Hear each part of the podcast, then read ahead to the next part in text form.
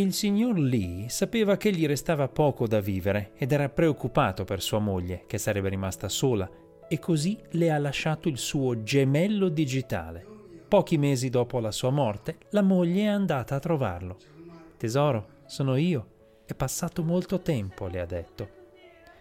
Sembra l'inizio di una puntata di Black Mirror, ma è invece l'inizio di un video commerciale che promuove i servizi molto concreti di un'azienda coreana che offre GriefBot, repliche digitali interattive, audio e video, delle persone decedute.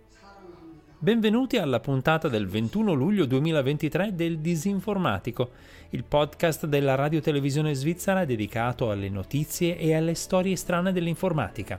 Io sono Paolo Attivissimo e in questo podcast vi racconterò i dettagli di questi grief bot e dei loro usi inattesi, insieme alle ultime novità riguardanti lo scontro fra Threads e Twitter e la storia di uno degli hacker più famosi di sempre, Kevin Mitnick.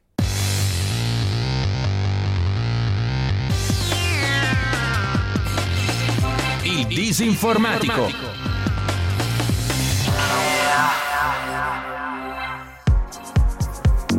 La visionaria serie televisiva distopica Black Mirror ha ormai una lunga tradizione di previsioni tecnologiche che qualche anno dopo si avverano.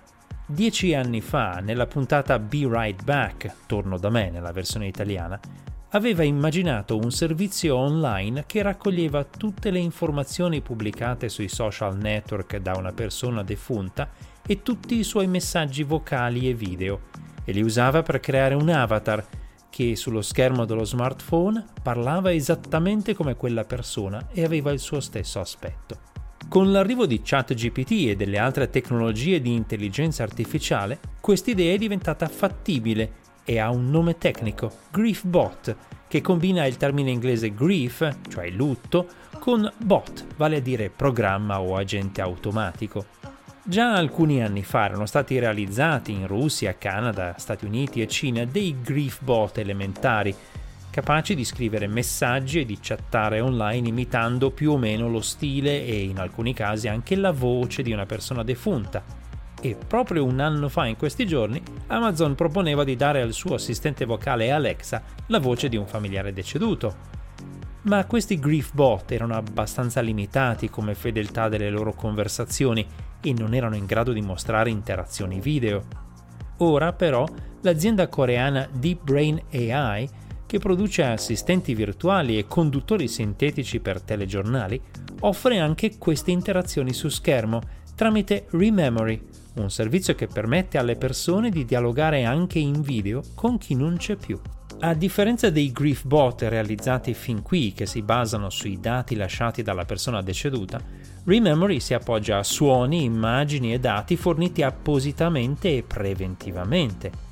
Chi vuole lasciare ai posteri un proprio avatar interattivo deve farsi videoregistrare per circa 7 ore, durante le quali avviene un colloquio dettagliato il cui contenuto viene poi usato per fornire a un'intelligenza artificiale una serie di campioni audio e video e di informazioni personali sulle quali basare l'avatar che replicherà l'aspetto fisico e la voce della persona. I familiari potranno incontrare l'avatar e interagirvi in vere e proprie conversazioni, recandosi in apposite sedi, dove vedranno l'immagine della persona su un grande schermo a grandezza naturale, seduta comodamente in poltrona che parla e si muove in risposta alle loro parole. Nel video promozionale del servizio, che costa circa 10.000 dollari e si paga anche ogni volta che lo si usa, si vede che l'avatar dialoga per esempio con la figlia di un defunto, rispondendo a senso alle sue parole e creando in lei una forte commozione, anche se il tono dell'avatar è in realtà poco dinamico e parecchio pacato,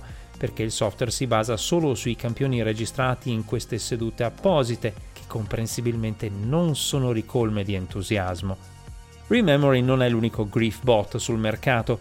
Aziende come Hereafter AI offrono avatar più vivaci, ma solo in versione audio, che dialogano con i familiari e sono anche in grado di citare storie e aneddoti del passato della persona scomparsa. L'avvento di questi fantasmi digitali era facilmente prevedibile ma come capita spesso, queste nuove possibilità, concepite con uno scopo di conforto ben preciso, hanno anche delle applicazioni meno facili da anticipare. Per esempio, nulla vieta, perlomeno dal punto di vista tecnico, di creare un avatar di una persona e di usarlo mentre quella persona è ancora in vita, al posto di quella persona. Immaginate un adolescente che passa moltissimo tempo al telefonino a dialogare con i propri amici e si rende conto che preferisce interagire con gli avatar di quegli amici, che sono meno impulsivi e più socievoli e non sono mai stanchi o scocciati, e comincia a preferirli agli amici in carne e ossa. Per citare il futurologo Ian B. Craft in un suo recente intervento pubblico, una sfida dei genitori di domani non sarà decidere quanto tempo è giusto lasciare che i propri figli stiano online, ma decidere quanti dei loro amici possano essere sintetici. Kids, the challenges aren't going to be about how much time they spend on their digital devices, but deciding how many of their friends should be synthetic versus organic. Oppure immaginate uno stalker che si crea un avatar della persona dalla quale è ossessionata, attingendo ai testi, ai video e ai messaggi vocali pubblicati sui social network da quella persona. Tutti quei dati che abbiamo così disinvoltamente condiviso in questi anni verranno custoditi tecnicamente e verranno protetti legalmente contro questo tipo di abuso? Non si sa. Ma ci sono anche delle applicazioni potenzialmente positive. Una persona molto timida o che ha difficoltà di relazione o si trova a dover affrontare una conversazione molto difficile potrebbe per esempio esercitarsi ad acquisire fiducia in se stessa usando un avatar interattivo. In ogni caso è ormai chiaro che la frontiera delle persone virtuali è stata aperta e non si chiude. Non capita spesso di sentire che un social network impedisca intenzionalmente ai propri utenti di frequentarlo più di tanto, ma è quello che succede da qualche tempo su Twitter. Proprio mentre sto preparando questo podcast mi è comparso l'avviso che ho raggiunto il limite giornaliero di visualizzazione di post e mi è stato proposto di abbonarmi per vedere più post giornalmente. La limitazione è stata decisa ai primi di luglio ufficialmente per contenere il cosiddetto data scraping, ossia la copiatura su vasta scala dei contenuti pubblicati dagli utenti, però è anche un modo per incoraggiare gli utenti a pagare per abbonarsi. Queste limitazioni sono insolite e non piacciono né agli utenti né agli inserzionisti, perché ovviamente impediscono agli utenti di vedere le loro pubblicità. Eppure anche Threads, il rivale di Twitter creato da Meta e rilasciato in fretta e furia pochi giorni fa in versione incompleta, ha dovuto prendere una misura analoga per difendersi dagli attacchi degli spammer. Anche in questo caso ci stanno andando di mezzo anche gli utenti onesti che sfogliano tanto il servizio. Threads ha ovviamente anche una limitazione ben più forte per noi utenti dell'Europa continentale. Ufficialmente infatti l'app non è disponibile per chi risiede in Europa, salvo nel Regno Unito perché acquisisce dati personali in modi incompatibili con le principali norme europee questo blocco fino a pochi giorni fa era aggirabile in vari modi, ma ora è stato reso più robusto. Molti di coloro che riuscivano a usare threads dall'Europa passando attraverso una VPN si sono visti comparire un messaggio di errore e non possono più postare messaggi, ma solo leggere quelli degli altri.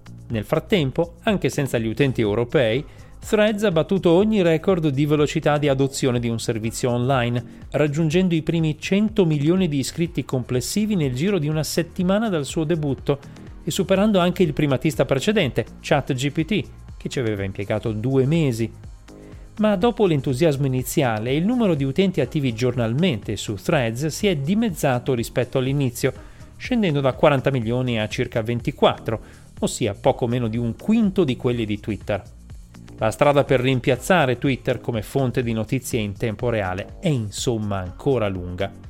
Nonostante il calo molto significativo, Threads rimane comunque enorme rispetto a Mastodon, altra piattaforma simile a Twitter, caratterizzata dalla sua indipendenza federata e dal fatto che non raccoglie dati personali come fanno invece Threads e Twitter.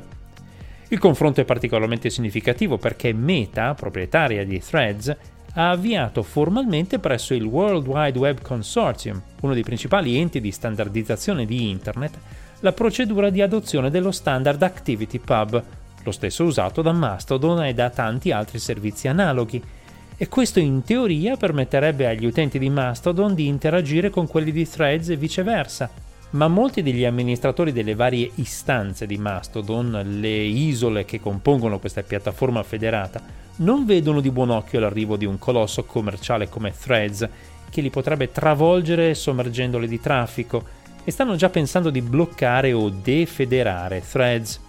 Altri invece sperano che la popolarità di Threads possa dare maggiore visibilità a questo ideale di libera migrazione e interoperabilità proposto da ActivityPub e da Mastodon. Twitter da parte sua non se la sta passando bene economicamente. Il suo proprietario, Elon Musk, aveva detto in un'intervista recente che Twitter era a un passo dal generare profitti e che gli inserzionisti che erano scappati dopo la sua acquisizione della piattaforma stavano tornando, ma pochi giorni fa ha invece dichiarato che i ricavi pubblicitari sono scesi del 50%. E su Twitter grava anche il debito di 13 miliardi di dollari che Musk ha usato per acquistare questa piattaforma a ottobre 2022.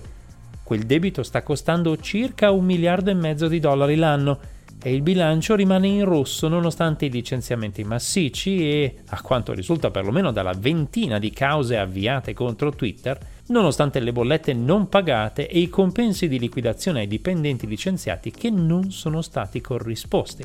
Non è chiaro quanto possa ancora durare Twitter in queste condizioni. Se non avete ancora fatto una copia dei vostri dati pubblicati su Twitter, forse è il caso di cominciare a pensarci. È il 1979. Un ragazzino di 16 anni riesce a farsi dare il numero telefonico di accesso ad ARC, il sistema informatico sul quale la Digital Equipment Corporation, uno dei grandi nomi dell'informatica dell'epoca, sta sviluppando il suo nuovo sistema operativo. Il ragazzino entra nel sistema e si copia il software. Per questo reato trascorre un mese in carcere e resta per tre anni in libertà vigilata.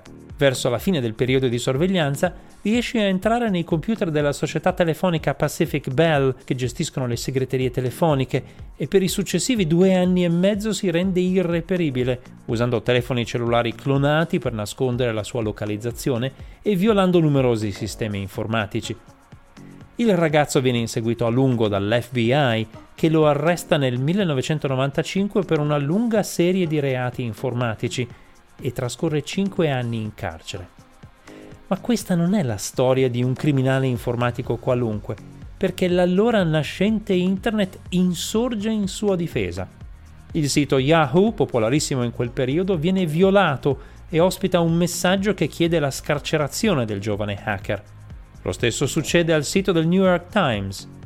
La rivista informatica 2600 Magazine, lettura fondamentale degli hacker di allora, distribuisce un adesivo con due semplici parole che faranno la storia dell'informatica. Free Kevin.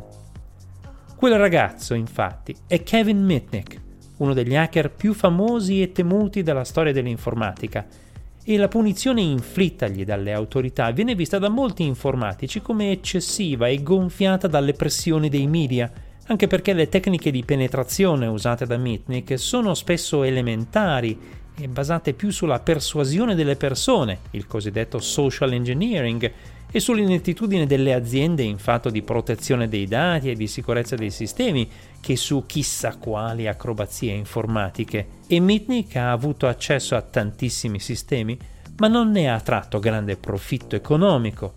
Kevin Mitnick viene rilasciato nel 2000 con il divieto severissimo di usare qualunque sistema di comunicazione diverso dal telefono fisso e diventa un affermatissimo consulente informatico che insegna le proprie tecniche di social engineering agli addetti alla sicurezza di moltissime aziende in tutto il mondo. Scrive alcuni dei libri fondamentali della sicurezza informatica, come The Art of Deception, in italiano l'arte dell'inganno, e The Art of Intrusion, che diventa l'arte dell'intrusione in italiano, e racconta il proprio punto di vista sulle sue scorribande informatiche nel libro The Ghost in the Wires, altra lettura obbligatoria per chiunque voglia fare sicurezza informatica seriamente, tradotta in italiano con il titolo Il fantasma nella rete. Una delle sue caratteristiche, oltre alla fama mondiale nel suo campo, è il suo biglietto da visita. È realizzato in lamina di metallo, fustellata in modo da formare dei grimaldelli che sono funzionanti e adatti ad aprire la maggior parte delle serrature. Mentre preparo questo podcast, il New York Times, quello violato tanti anni fa dai sostenitori di Kevin Mitnick, ha pubblicato la notizia della sua morte a 59 anni, in seguito alle complicanze di un tumore pancreatico. Lascia la moglie Kimberly, che aspetta da lui il primo figlio. E qualcuno su Twitter si augura caldamente che l'inferno e il paradiso abbiano installato l'autenticazione a due fattori. Kevin is free. Il podcast si ferma qui per questa puntata ma presso www.rsi.ch slash il disinformatico e su tutte le principali piattaforme podcast troverete una nuova puntata ogni venerdì mattina e trovate subito anche tutte le puntate precedenti. Il disinformatico è una produzione della RSI, Radio Televisione Svizzera. Da parte mia, grazie per aver seguito questa puntata e se vi servono i link o le fonti di riferimento che ho citato, potete sfogliare il sito disinformatico.info mentre se avete segnalazioni, commenti o correzioni mi potete inviare una mail all'indirizzo paolo.attivissimo-rsi.ch. A presto!